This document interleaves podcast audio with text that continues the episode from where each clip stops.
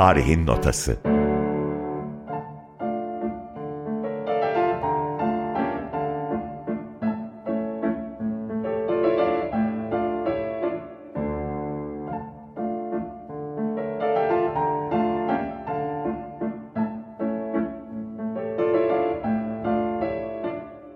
Müzikli bir tarih rotası.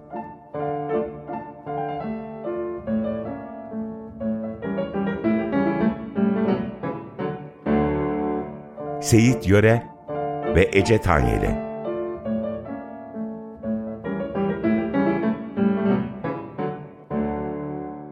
Tarihin Notası programının dördüncü kaydıyla birlikte karşınızdayız. Ben Ece Tanyeli. Ben Seyit Yöre. Herkese merhabalar. Hoş geldiniz sevgili dinleyiciler. Biliyorsunuz geçen hafta Darül Elhan üzerine, kurumun müessesesi ve yapısı üzerine konuşmalarda bulunmuştuk. Orada da bir tambur muallimi vardı. Tamburi Cemil Bey.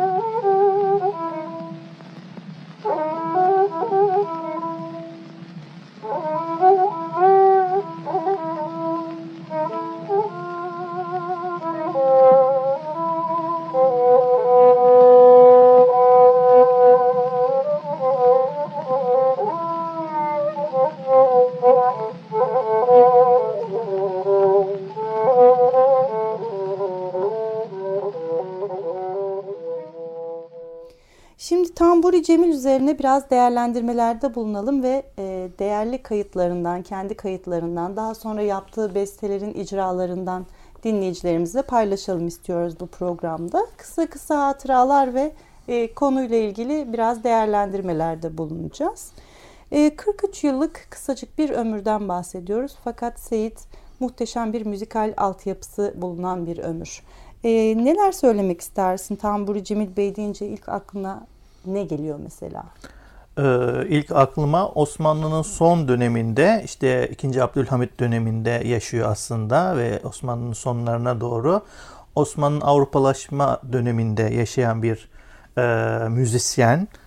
Tabi Tamburi Cemil Bey deyince aklımıza o dönemde herkesten farklı olarak solistlik, çalgı solistliği e, aklıma geliyor ve bunda ön plana çıkan, bunun öncüsü olan bir kişi aklıma geliyor. E, bestekarlığı bir yana daha çok işte çaldığı bütün aslında çalgılarda e, üst düzey çalıyor ama tabi tanburla tanınıyor. Bunun dışında tabii programımızdaki kayıtlarda işte Lavta kaydı da dinleyeceğiz. Lavta ile yaptığı e, Taksim de dinleyeceğiz. Ee, ve violonsel çalıyor, kemençe çalıyor. Ee, bunun dışında eline aldığı birçok çalgıyı aslında çalabilen bir yetenekli e, müzisyen aklımıza geliyor. Ee, bir taraftan da e, mızraplı tamburla tanınmasına rağmen yaylı tamburunda öncüsü. İlk defa yayla tamburu çalıp o kullanıyor ve bununla ilgili plak kayıtları da yapıyor. Evet yani müzikte hep bir arayış içerisinde aynı zamanda hayatta da o arayış içerisinde evet. olduğunu biz eserlerinde görüyoruz. Şimdi Tamburi Cemil Bey biraz e, doğumundan itibaren hani tarihsel geçmişine göz atacak olursak Molla Gürani'de bir evde bir hanede dünyaya geliyor. Tevfik Bey ve Zinhar Hanım'ın dördüncü çocuğu olarak karşımıza çıkıyor Tamburi Cemil Bey. Tabi babasını kaybettiği vakit henüz 3 yaşında. Yani hiç babasını tanıyamadan büyüyen bir çocuk. Zorlu diyebileceğimiz bir yaşamı var mı? Evet aslında var. İlk gençlik çağlarında çağında çok e, belalı bir hastalığı olan veremede yakalanıyor. Ve e, amcasının yanında himayesinde büyüyen e, hep bir babasızlık e, sorunuyla karşı karşıya kalan içine kapanık bir çocuk diyebiliriz Tamburi Bey için. Şimdi gayet güzel bir tahsili var aslında. Dört dil biliyor. Ee, ama o biraz özgür ruhu, insanlardan azade, münezzeh bir yaşam stili ve müzikle hemhal olunan bir yapısı olduğu için biraz hani sen de hissedersin onu tınılarında, bestelerindeki namelerde hep bir melankoli bulmuşumdur ben. Doğru söylüyorsun. Ee, bağımsız bir ruh hali var aslında. O yüzden de e, ben şöyle düşündüm. Solistliği de bir taraftan e, belki de bundan dolayı öne çıkıyor. Yeteneği ayrı bir şey ama e, çalgı solisti işte topluluk içinde çalmaktan başka ayrıca kendi başına e, çal, çalarak e, öne çıkan bir isim. Üstelik o yüzden gelenekte yok böyle bir şey. Evet, o ana kadar sazendelik açısından bir solistik durumu söz konusu değil. E, çünkü fasıl e, musikisi yapıldığı için e, sazendeler ve hanendeler aslında o dönemde bir arada çalıp söylüyorlar. Ve e, Cemil Bey böylelikle bu aslında belki bu e, içine kapanıklık ve yalnızlık hissiyatını aynı zamanda tek başına çalarak da yansıtmış oluyor e, Taksimlerine çok yansıyor. Ben onu hissediyorum dinlerken. Hı hı. İstersen bir Taksim'ini dinleyelim. Hazır başlamışken onun nameleriyle bir giriş yapmış olalım. Hangi eserini dinletelim dinleyicilere? E, Suzi Dilara makamında bir Taksim'ini Tanbur'la yapıyor. E, onu eski plak kaydından dinleyelim.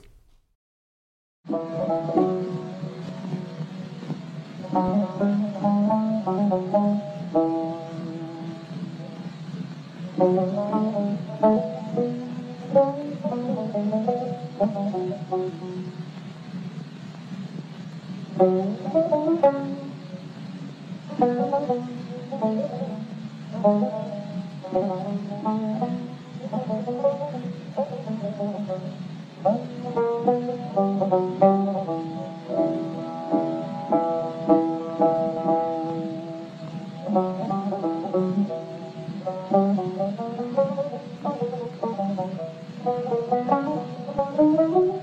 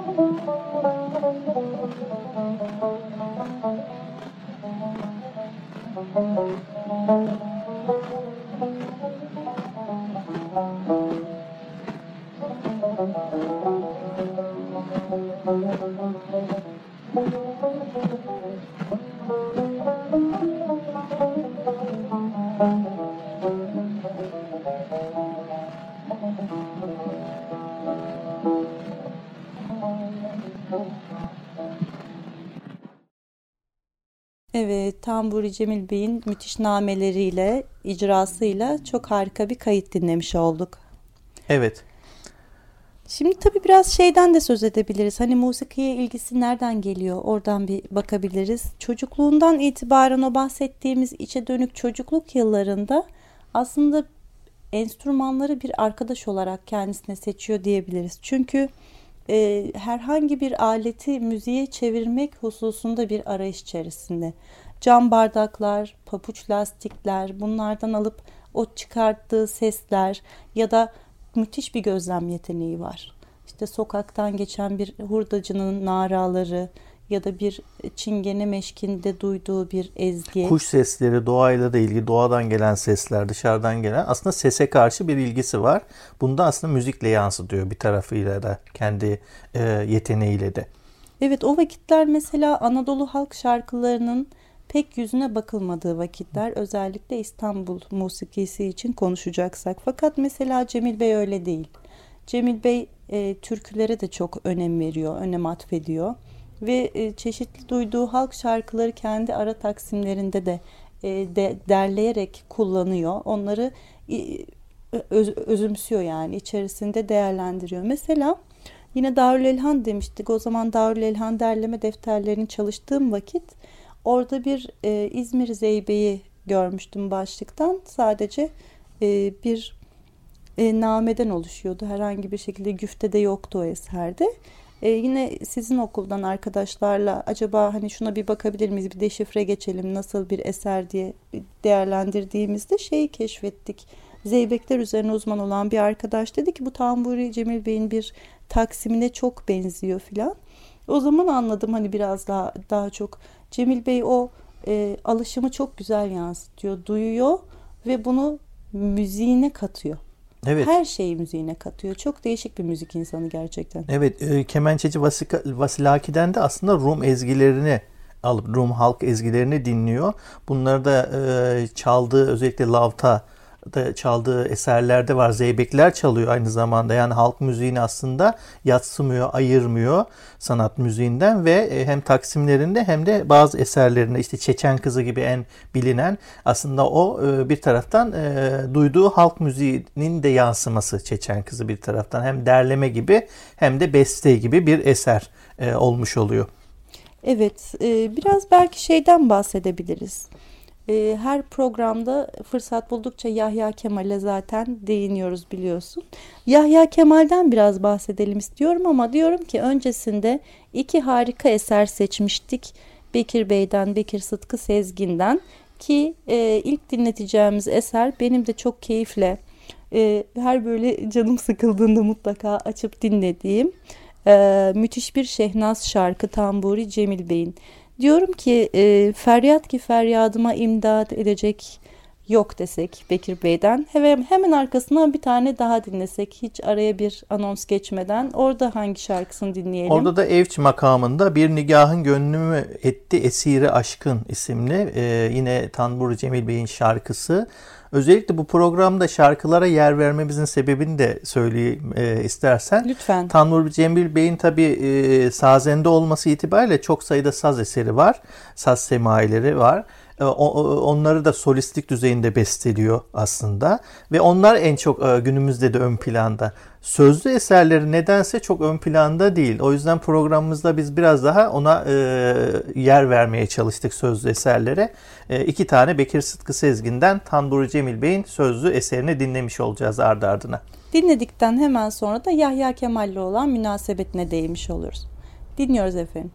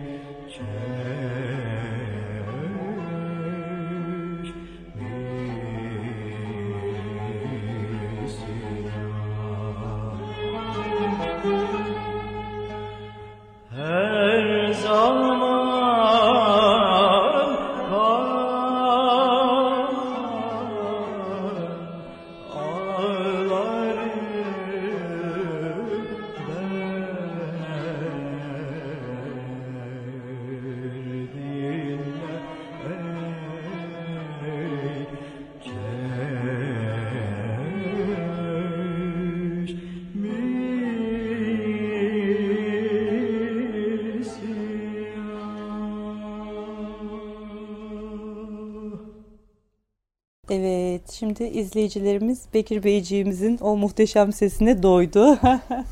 Yine de doymak mümkün değil yani. Evet. Şimdi Yahya Kemal diyeceksek eğer e, aslında ikili bir hayat tarzını da göz önünde bulundurmak lazım. Çünkü Fransa'da geçirdiği yıllar ve İstanbul'a duyduğu müthiş ilgi e, şairin kişiliğinde eserlerine de yansıdığı üzere e, büyük derin hareler şeklinde belli ediyor kendisini. O kentleri biz hissediyoruz eserlerinde, şiirlerinde, hatta pek çok şarkıya dönen güftelerinde. Yine böyle Paris'ten İstanbul'a döndüğü yıllarda iki arada bir derede kalıyor Yahya Kemal. Yani bir anda pek beğendiği Fransız kültürü var. O Paris'teki muhteşem sanat yaşamı var. Bir yerde de köklerini bağlı hissettiği ve aşkla bağlı olduğu İstanbul var. Şimdi acaba orada mı hayatımı devam ettirsem, burada mı devam ettirsem diye derin düşüncelere dalıyor. Tabii o zaman e, İstanbul'daki dostları da yeniden Fransa'ya kaptırmak istemiyorlar o genç şairi aslında. Ne yapsak ne etsek de İstanbul'a bağlasak e, Yahya Kemal'i diye düşünürken ve bunun üzerinde bir tanesinin aklına Tamburi Cemil Bey geliyor. Diyorlar ki Yahya Kemal'i alalım götürelim. Bir güzel Tamburi Cemil Bey'i dinletelim. İlla ki gönül teline dokunur. Der ki İstanbul benim esas yerim. Ben buradan uzaklaşmayayım. Böylece dostlarıyla yeniden beraber olur. Şimdi bir vesileyle Şevket Bey'in e, Kadıköy'de meşkler için açtığı evine götürüyorlar. Ve Üstad e, Tamburi Cemil Bey'i dinliyor. Orada taksimleri, e, ortaya çıkardığı icrası filan saz semaileri, peşrevleri mest ediyor tabii ki Yahya Kemal'i. Çok büyük bir musiki şinas zaten malum. E, hatta Yahya Kemal o geceyi anlatırken diyor ki e, o zaman karşımda altından bir kapı açıldı. Memleketime bu kapıdan girdim diyor. Yani böylelikle o çok sevdiği İstanbul'da kalmaya karar veriyor. Arkadaşları da bundan çok zaten memnuniyet duyuyorlar. Zaten ikimizin de çok sevdiği bir e, dizesi var, bir söz söylemi var biliyorsun. Çok insan anlayamaz eski musikimizden ve ondan anlamayan bir şey anlamaz bizden der Yahya Kemal. Yani böyle de Tamburi Cemil Bey'in büyük bir üstadı İstanbul'a bağlayacak manevi bir perde oluşturma gibi bir e, misyonu oluşmuş. Çoğunlukla da farkında olmadan. Hani bana bu müthiş bir hikaye olarak gelir her evet, zaman. Evet doğru. Ee, Yahya Kemal zaten şiirlerinde gördüğümüz gibi hep musikiden hep bahsediyor şiirlerinde.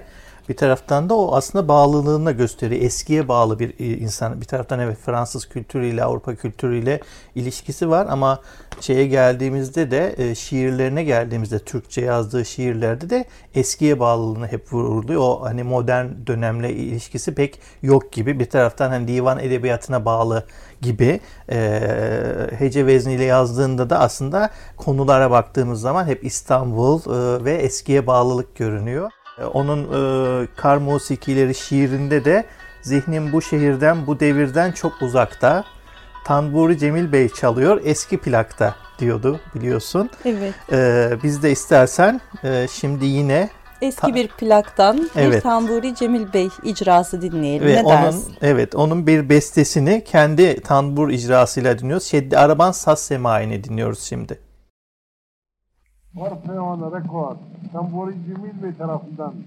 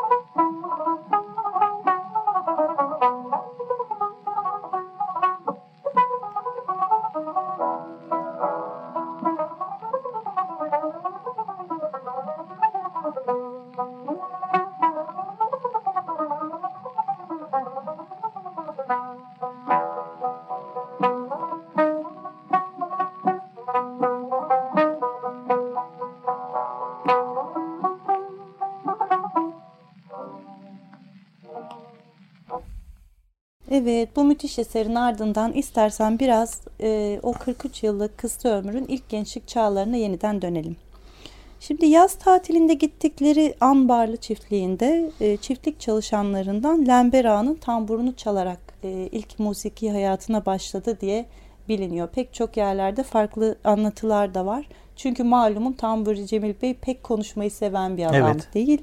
E, ama çalmayı, icra yapmayı ve musikiyle hemhal olmayı çok seven bir adam. Şimdi orada tabii gizlice tıngırdatıyor diyebilirim e, Lenbera'nın tamburunu. Tabii ilk kez aslında orada biraz faş oluyor. Lembera bunu dinliyor ve bir anda aa sen çok farklı yapıyorsun bu meseleyi diye bir tepki alıyor. Ardından da e, ilk tamburunu da zaten abisi Ahmet Bey hediye ediyor. Son nefesine kadar da saklıyor açıkçası bu tamburu. Onun için çok değerli. E, sonraki yıllarında artık ilk çocukluk çağları yavaş yavaş geçtiğinde de 12 yaşına kadar e, annesinin yanında fakat az evvel bahsettiğimiz gibi amcasının himayesinde sürdürdüğü bir yaşam tarzı var. Onun ardından da zaten e, Refik Bey'in evinde yaşamaya başlıyor ve tamburuyla aldığı yol o denli büyüyor ki e, Tamburi Ali Efendi'nin hani bu çocuğu dinledikten sonra bu genç e, musiki aşığını dinledikten sonra bir daha ben bu sazı elime almayacağım diyerek iltifat ettiği e, dillendiriliyor. Bu iltifat tabi kulaktan kulağa yayılıyor. Musiki çevrelerinde böyle bir genç varmış ki işte nasıl bir tambur çalarmış filan.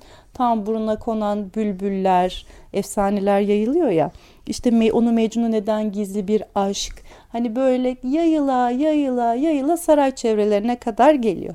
E, o, o ilk çocukluk dönemi onun aslında şeyi çok şekillendiren ve kendine özel olarak o solistlik seviyesinde ben popüler ve ön planda olmalıyım dediğini zannetmiyorum ben mesela hayatına baktığımda değil mi? Sanki kendiliğinden o ışıkla birlikte, yaydığı ışıkla birlikte yayılan efsanelerle bir çocuk var ve müthiş bir iş çıkartıyor şeklinde dönüşüyor. Sen ne düşünüyorsun? Evet aslında o e, kendini gösterdiği çalma biçimiyle kendiliğinden bir şöhret oluşuyor aslında. Belki de onun çok isteyip istemediğini de bilmiyoruz. Çünkü yalnız kalmak isteyen bir adam olarak hatta işte evlendiğinde de evinin bahçesine ayrı bir ev yaparak eşinden ayrı bir evde yaşıyor. Ee, öyle de bir hani durumu var. Hani kendi içine dönüyor sürekli. Ee, ve kendini hep musikiyle e, ifade etmeye çalışıyor. Bundan dolayı da hani e, ama bir taraftan da o şöhretinde farkında. Ee, yani ama bu ona aslında e, bir taraftan baktığında da e, ekonomik olarak da çok da dönmüyor. Ee, Belki biraz şeyden söyleyebiliriz. Evet dediğinde haklısın ama mesela bu söylentiler saray çevresine yayılmaya başladığında e, Abdülhamit'in ilgisini çekiyor. Hı hı. Şimdi biraz oradaki dönemden de bahsederiz ama işte çok da sohbetimizde dinleyicilerimizin o güzel kulağındaki Yine. makamları da böyle evet. bozmadan evet. çok güzel bir kayıt daha dinleyelim istiyorum. Hatta icracı da müthiş. Evet, Mefaret Yıldırım ee, bir kadın icracımız var. Görmek ister gözlerim her dem seni Hüseyin'i makamında Tanbur Cemil Bey'in bir şarkısını dinleyelim. Dinleyelim efendim. Görmek ister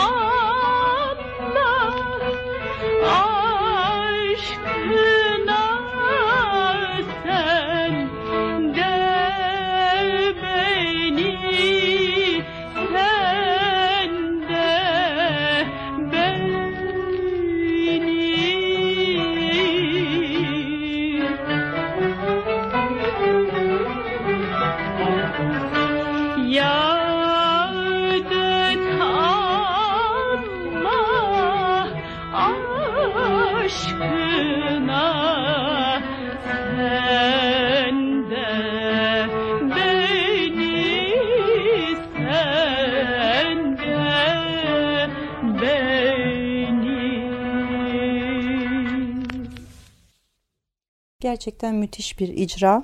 Şimdi Abdülhamid'e dönersek Abdülhamid'le önceki programlarda da seninle o konuyla ilgili konuştuk. Abdülhamid tam bir e, İstanbul müziği, Osmanlı müziği hayranı bir padişah diyemeyiz. Evet.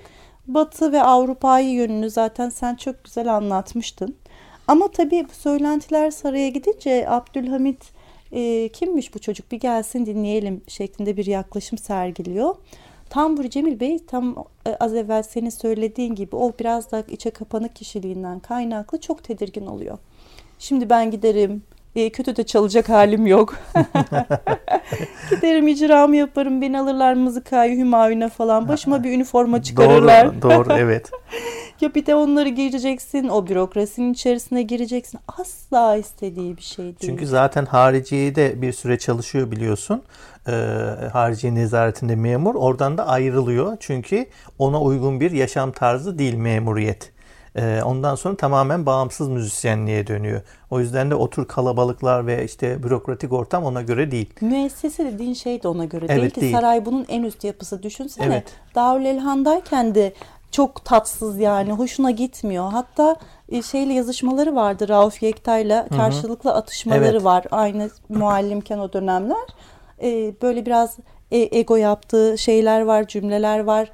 Birbirlerine bu müzik konusunda bir üstencilik Evet. gösteriyorlar filan. Zor bir kişilik. Hani Tabii. çok böyle her şey harika. Zaten müzik öyle bir şey değil yani. Evet. Ruh hali bambaşka bir şey. Fakat maddi açıdan şunu söyleyebiliriz. Her ne kadar hani Abdülhamit bundan hoşlanmasa da gayet icrayı beğeniyor.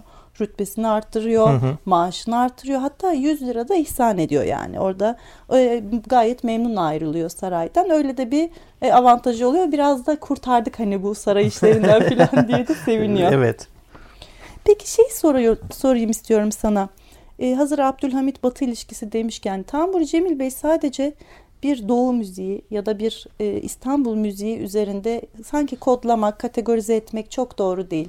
Onun biraz batılı da bir yanı var o, o noktada. Zaten Fransızca ile ilgili de çok yetkin. Öyle eğitimi de var. Hani o, o, o kısımları biraz değerlendirsene müzikal açıdan da. Bir kitap çalışması da vardı mesela. Evet. Onlarda evet biraz müziksel yönleri de bence tabii entelektüel bir aslında ortamda yetişiyor baktığın zaman amcalarıyla bir kaymakam amcası da var son dönemde yaşadığı aslında onun müzisyen olmasından hoşnut değil amcalar zaten. Ee, onlar e, tabii daha üst düzeyde bir iş yapsın istiyorlar. Hani örneğin mülkiyeyi tamamen bitirip e, hariciyeci olsaydı onların daha çok hoşuna gidebilirdi amcaların belki. Çalgıcı E, olmaz Evet, gibi. çalgıcı olmasını istemiyorlar ama e, tabii Tambur Cemil Bey bunu sonuna kadar devam ettiriyor bir şekilde. Şimdi onun e, tabii yaşadığı dönem Avrupalılaşma dönemi aslında ve bunu da asla yatsımıyor ve aslında solistlik düzeyde belki bunun etkisi de vardır. Çünkü e, Türk mus yani Osmanlı musikisinde böyle bir durum yok ya. Ama yaşadığı dönemde Avrupalı e, müzikçiler var. Hem İstanbul'a gelen hem de zaten İstanbul'da yerleşmiş Levantenler var. O onun çeşitli ortamlarda e, Avrupalı müzisyenlerle sohbet ettiğine dair bilgiler var ve onlarla not defterine notlar aldığı. Oğlu Mesut Cemil'in arşivinde onun not defteri var ve o notlarını görebiliyoruz aslında. Bu yüzden de hani e, onu yatsımış değil ve bestelerinde de e, ve icralarında da e, o geçişleri görebiliyoruz. O solistik düzeyinde zaten çok hakim olduğu için işte Bir seyir kısmı var sanki Evet, değil mi? tabii, ben tabii. de dinlerken öyle Evet algılıyorum. o işte e, uygun makamlarda mesela işte e, alterasyon dediğimiz ses geçişleri, ses değişimleri yapıyor. Kromatik değişimler mesela işte yan yana geçişler. Bunlar da daha Avrupalı e, nedir çalma e, biçimleri. Onları da kullandığını söyleyebiliriz. O yüzden de bir taraftan Avrupalı tarafıyla bir taraftan da Doğu e, müziğini ikisini birleştirmiş olduğunu da söyleyebiliriz. Zaten solistliğinde de e, bir Avrupalılık olmuş oluyor doğal olarak. Evet ama bir taraf tutma durumu olmuyor farkındaysan. Yok, ben evet. doğucuyum, batıcıyım. Evet değil. Değil. Sence bunu neye göre seçiyor? Hani o kulağına hoş gelen, kalbine kulağına ve ruhuna hoş gelen diyelim bence. Çünkü aynı şey halk müziğinde de var. Orada da sadece kulağına hoş gelen şeyler. Yani musikiyle bir şekilde hiçbirini ayırmadan sentezleyip belki de işte halk müziğinde sanat müziğinin içine yediriyor. Avrupa müziğinden aldıklarını da kendi eserleri içerisine yediriyor. Hepsini bence harmanlamış e, olduğunu düşünebiliriz bestelerinde. Özellikle saz eseri bestelerinde. Söz eserlerine baktığımız zaman daha e, eski musiki aslında sözlü eserleri. Saz eserleri çünkü orada daha özgür ya. Evet. E, hem de virtüöz olduğu için e, o sazında da virtüözite özelliklerini Evet. çok net hissedebiliyorsun. Evet, o çünkü Avrupalı müzisyenlerde de var. Mesela Franz Liszt İstanbul'a gelmiştir o da. Ee, o aynı zamanda çok iyi piyanist olduğu için o besteciliğine de yansır. e, Piyanistliği, piyano eserlerine de. Ben de dinlediğim zaman bazen şey hissediyorum. Tambur Cemil Bey'in bestelerinde de şarkı eserlerinde de sanki e, hani hep şey tartışması vardır ya sosyolojide de vardır, müzik sosyolojisinde de tüm sanat camiasında da hani sanat ne için ve kimin için tartışması. Evet. Halk için, sanat için filan Tambur Tambur Cemil Bey'in eserlerinde müzik, hayatında müzik sanki kendisi için gibi. Gibi evet. Hani bir kayıt bırakma işiyle ilgili de böyle çok şey yapmamış ya da insanları kendini beğendirmek ya da çok beğendirmemekle Ha, evet. ilgili de bir derde düşmemiş. Yaptığı eserlerin ruhuna baktığın zaman gerçekten o tadı böyle sanki karakteriyle ilgili bir yansımasını görüyorsun. Çok değişik bir e, olayı var yani. Tambur doğru söylüyorsun. Bey'in. Evet e, o şeyde tabii ki sanatçılar her zaman aslında bu aslında tartışma konusu değil. Kendisi için yapar. Kendisi hisseder. Tambur Cemil Bey de öyle. Zaten o bireysel düşünen birisi ve e, onun öncülüğündeki şeylerden bir tanesi de o eski musiki içerisinde bireyselciliği ön plana çıkarması. Yani solistlikle birlikte hele çalgı solistliğiyle birlikte bireyselciliği ön plana çıkarması onun e, yol açtığı bir şey e, kayıtlardan bahsetmişken de kayıtları aslında daha çok para kazanmak için yapıyor. Yoksa hani onun e, gidip de stüdyoya e, Tarihe not düşsün filan ha, diye, diye olduğu, değil öyle, öyle bir derdi olduğunu öyle bir derdi evet. de yok. Evet o zaten e, şey e, ka- e, notlarda da e, anılarda da görülebilen şeyler.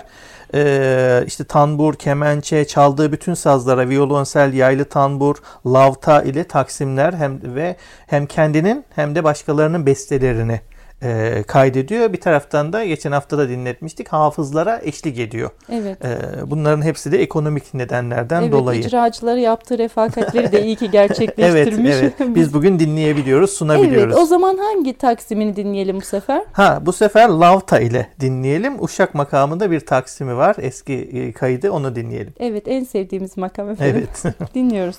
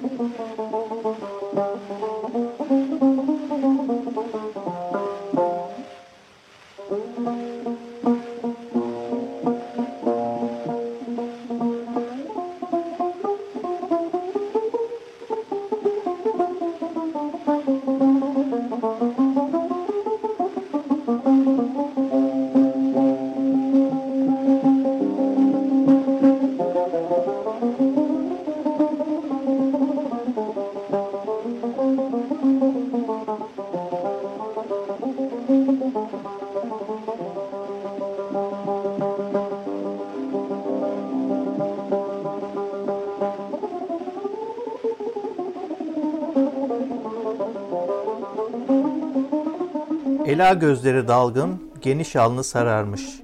Bir sanatkar hastadır, Cemil hasta yatıyor.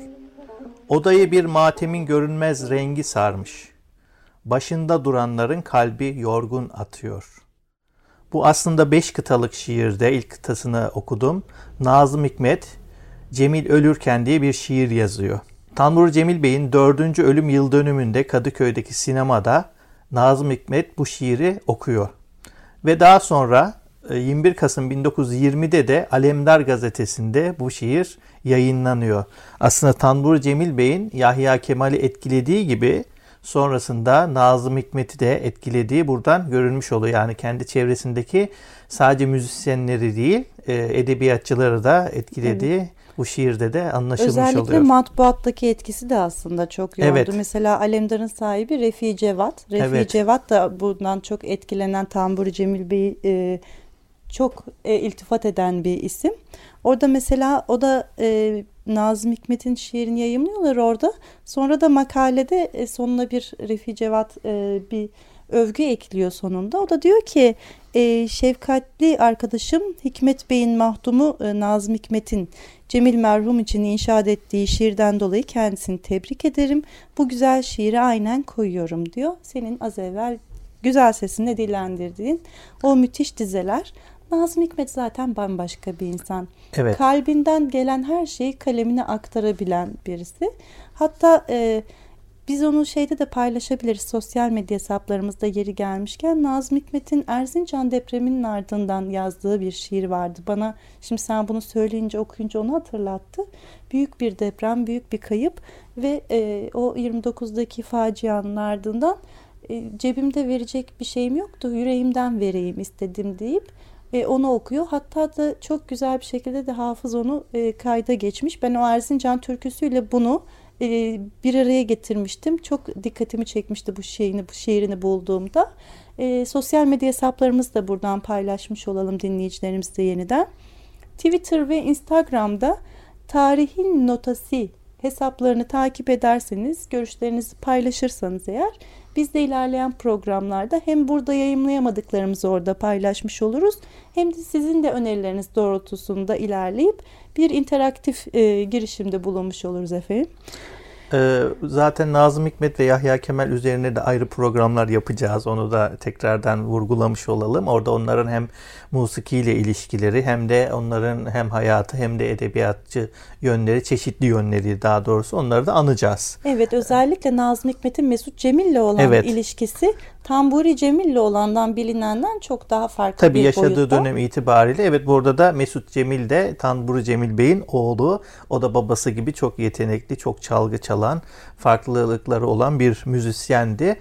Onu da daha sonraki başka bir programda anacağız evet, zaten. Evet o zaman andığımızda bir güzel kanatları gümüş yavru bir kuş evet. yaparız. Sen de çok seversin evet. bilirim. Evet. Yine de tabii yıldızımız Münir Bey. Ama sana bir şey söyleyeyim. Nurettin'den kaydını dinletebiliriz Dinletebiliriz ona. ama şey de Çiğdem Yarkın da çok müthiş okudu. Ben çok sevdim icrasını. Evet. Ee, o da böyle sade temiz bir üslupla artık dinleyicilerimizden gelen yorumlara göre de bir yandan ilerlemiş oluruz. Şimdi o zaman artık kapanışımızı yavaş yavaş yapıyoruz. Evet. Kiminle yapıyoruz? Ee, senin çok sevdiğin e, Necmi Rıza Ahıskan'ın sesinden Tanbur Cemil Bey'in Sevdim Seni Ey İhvebaz isimli e, eseriyle programımızı sonlandırıyoruz. Evet dinleyicilerimize de söz vermiş olalım. Size muhteşem bir Necmi Rıza Ahıskan programı hazırlayacağız. E, bir aksilik olmazsa çünkü tüm kalbimizle en sevdiğimiz en güzel icralarını en temiz en sevdiği şarkılarla birlikte biraz da hayat hikayesiyle aktaracağız. İlerleyen programlarımız artık Osmanlı'dan yavaş yavaş ilerleyerek bu e, birebir isimlerle gideceğimiz bestekarlar ve icracılarla odaklanacağımız daha e, gönülden sevebileceğinize inandığımız programlar olacak. E, çok güzel bence bir program oldu. Hani keyifli bir program oldu Evet, Seyit. Evet, e, bence de öyle oldu. Umarım seyircilerimiz de, dinleyicilerimiz de bunu e, keyifle dinlerler diye Evet. ümit ediyorum. Gelecek hafta görüşmek üzere. O zaman hoşçakalın. Müzikle kalın.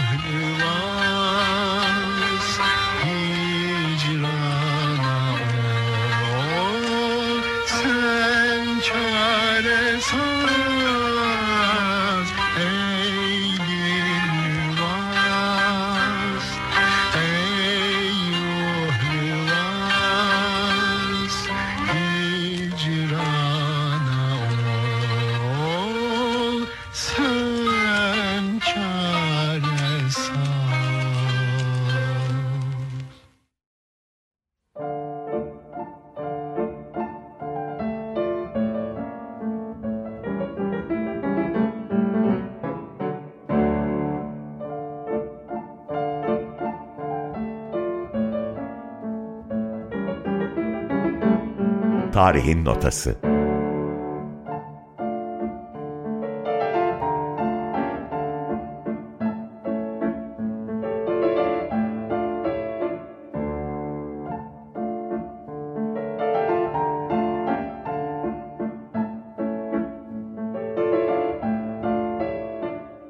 Müzikli bir tarih rotası.